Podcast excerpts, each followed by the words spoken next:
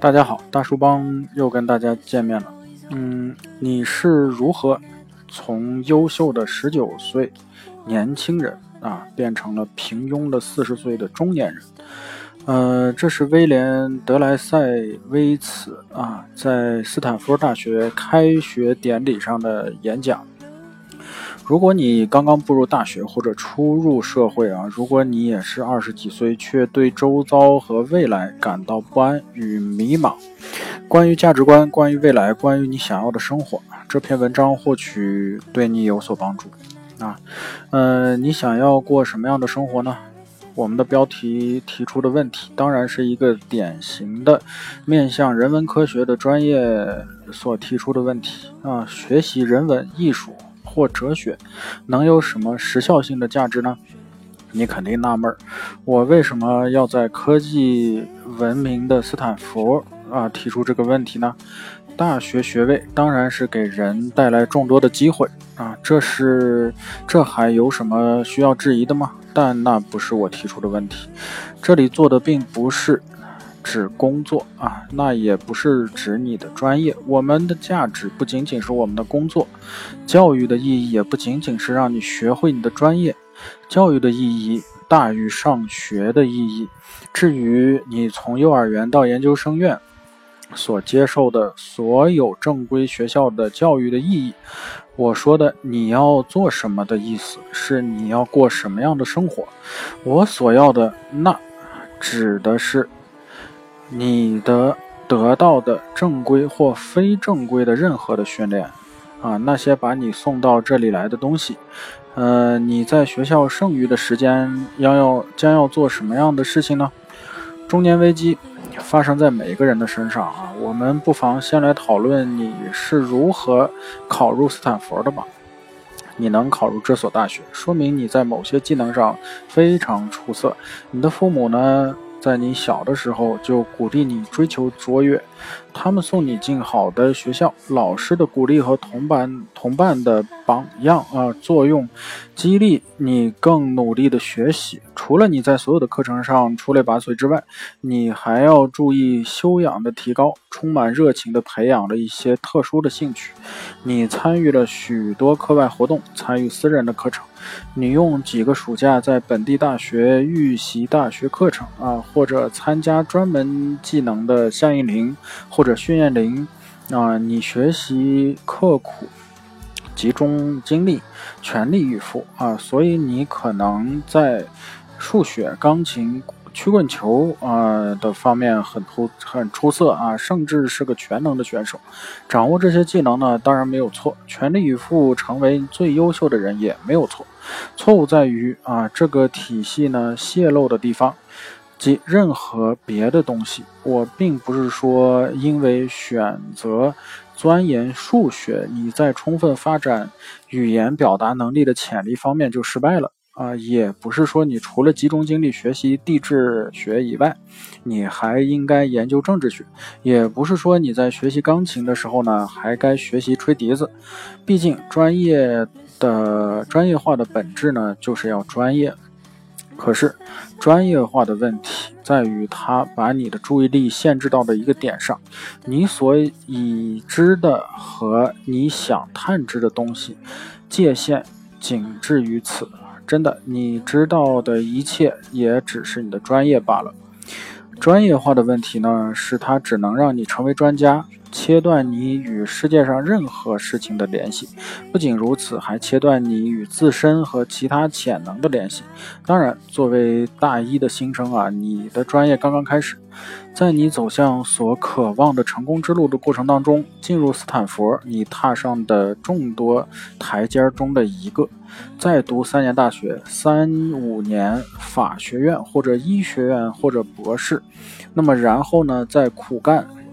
若干年啊，那么住院实习生或者博士后或者助理教授，然而啊，总而言之呢，进入越来越狭窄的专业化道路道路啊，你可能从政治学专业的学生变成了法律或者公司的代理人，再变成专门研究消费品领域或者税收问题的公司代理人。你从生物化学专业的学生变成了博士，再变成了心理学家，再变成了专门做心脏瓣膜移植的心心脏医生啊。那么我再强调一下，你这么做当然没有什么错，只不过。你在越来越深入进入一个轨道以后，再想回忆你最初的样子，就越发的困难。你开始怀疑啊自己，你开始怀念那个曾经弹钢琴要打曲棍球的人，思考那个曾经和朋友热烈讨论人生和政治以及在课堂内容的人啊在做什么。呃，那个活泼能干的十九岁的年轻人，已经变成了只想做一件事情的四十岁的中年人。难怪年长的人总是显得那么乏味无趣。哎，爸爸，呃，我爸爸曾经呢是非常聪明的人，但他呢在除了谈论钱和肝脏以外，就没有什么其他的事情了。看来是一个医生啊。还有另外的一个问题呢。就是或许你从，呃，从来就没有想过当心脏病医生啊，只是碰巧发现了而已。随大流最容易啊，这就是体制的力量。我不是说这个工作容易，而是说做出这样的选择非常容易，或者这样这些根本就不是你自己做出的选择啊！你来到了斯坦福这样的名牌大学，是因为聪明的孩子都这样；你考入了医学院，是因为它的地位高，人人都羡慕啊！你选择心脏病学，是因为当心脏病医生的待遇非常好。你选择那些事情。给你带来的好处，让你的父母感到骄傲，令你的老师感到高兴，让你的朋友羡慕，仅此而已。呃，从你上高中开始，甚至初中开始，你唯一的目的呢，就是进入最好的大学。所以你现在很自然的从如何进入下一个阶段的角度看待人生，进入。啊，就是能力的证明。进入就是胜利。先进入斯坦福，然后呢是约翰霍普森斯医学院啊，再进入旧金山大学做实习生、医生等等，或者进入呢呃斯密根法院啊，或者高盛集团，或者肯呃麦肯锡公司，或者什么地方。你迈出了这一步，似乎就必然会迈出下一步。或许你可能确实想当心脏学家啊，十岁呢就梦想成为一个医生，即使你根本不知道医生的意味着什么，你在上学期。全身心呢都在朝着这个目标前进。你拒绝了上大学预修历史课的美妙体验的诱惑，也无视无视你在医学院第四年啊儿科病病床轮班值班看照看孩子的可怕感受。但不管是哪种情况，要么因为你随大流，要么因为你早就选定了这条路。二十年后的某天，你醒来，你可能会纳闷：这到底发生了什么？你是怎么变成这个样子？这一切意味着什么？不是说在宽泛的意义啊的事情，而是你对意义，呃，而是你对这做这件事情意味着什么啊？他为什么做它？那么你为什么做它？你到底为了什么呢？听起来像是老生常谈啊，但这个被称为中年危机的有一天醒来的情况，一直发生在每一个人身上。真正的创新呢，是创造你的生活。不过还有另外的一种情况，或许中年危机呢，并不会发生在你身上。让我告诉你一个你们同年龄的人啊的故事。来解释我刚才说的意思，即他是没有遇到中年危机的。几年前呢，我在哈佛参加了一次小组讨论，谈这些问题。后来参加这次讨论的一个学生呢，给我联系，这个哈佛学生呢，正在写有关哈佛的毕业论文。呃，讨论呢。哈佛是如何给学生灌输他所说的自我效能啊？呃，一种相信自己能做一切的意识。而我，呃，自我效能呢？而我认为啊，自我效能或更熟悉的说法呢，自我尊重啊，在他说在考试中呢得了优秀的学生中，有些人会说，我得优秀是因为试题很简单。但另一些学生，那种具有自我效能或自我尊重的学生会说，我的优秀是因为我聪明。我得再次强调。认为得了优秀是因为自己聪明的想法并没有任何错。不过，哈佛的学生没有认识到他，呃呃，认识到的是他们没有第三种选择。当我指出这一点，他们十分震惊啊！我指出，真正的自尊意味着最初根本就不在乎成绩是否优秀。真正的自尊意味着，尽管你在成长过程当中的一切都在教导你。你要相信自己，但你所达到的成绩，还有那些奖励，还有那些成绩和奖品、录取通知书等所有这一切，都不能来定义你是谁。他还说，哈佛学生把自己呃把他们的这种自我效能带到了社会上去啊，并将自我效能重新命名为创新。但当我问他们创新意味着什么？啊，他能够想到的唯一的例子，不过是当上世界呃大公司五百强的首席执行长官啊。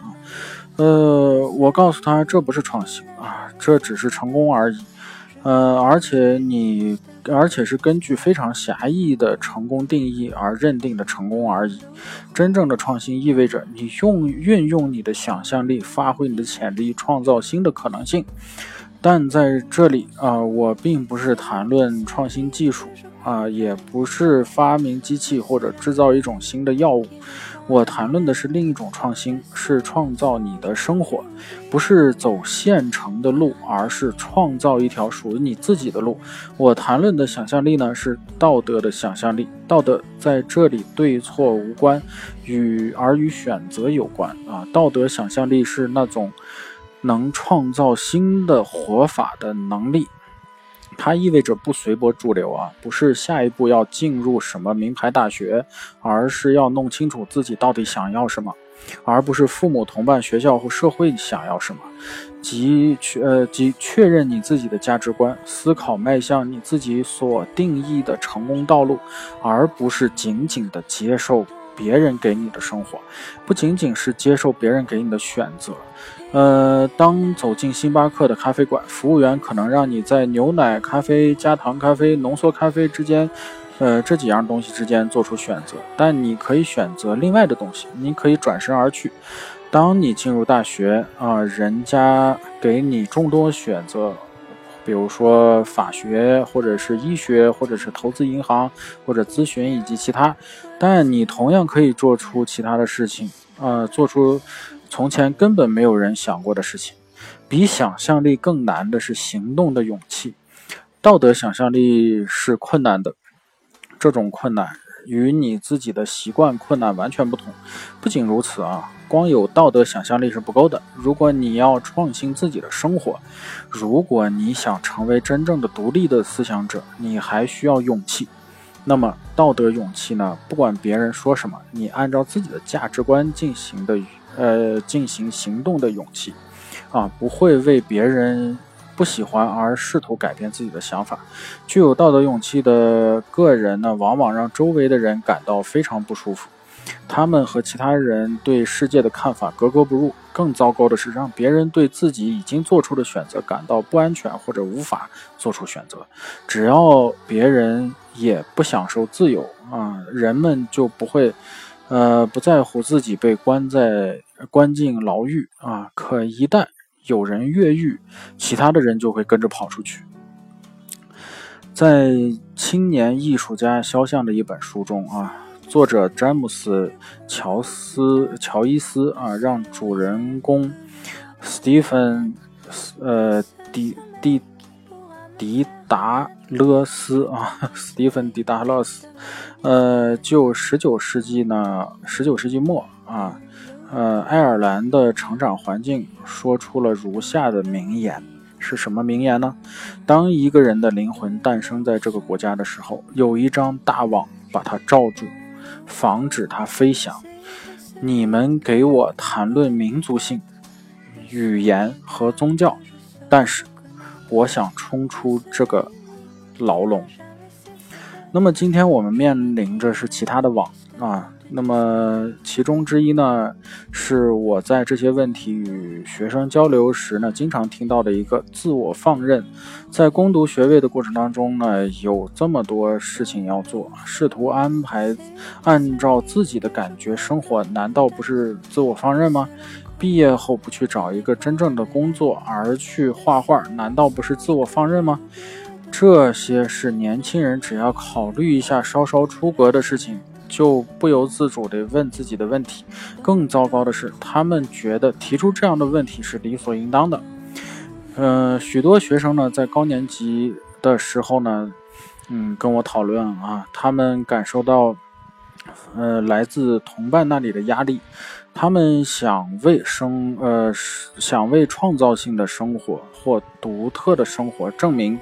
那么，你生来就是为了体验你自己的疯狂的，疯狂的打破常规，疯狂的认为事事皆有可能，疯狂的认为你有天赋之权去尝试。想象我们现在面临的局面吧，这是对我们个体、对道德、对灵魂的一个重要见证啊！美国社会呢？思想的贫乏啊，竟然让美国最年轻的、最聪明的年轻人认为，听从自己的好奇心的行动是自我放任。那么你们得到的教导是应该上大学去学习啊，但你们同时也被告知，如果你们想学的东西不是大众认可的，那你就是放任放任自我啊。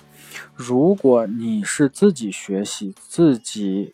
感兴趣的东西的话，那更是自我放任。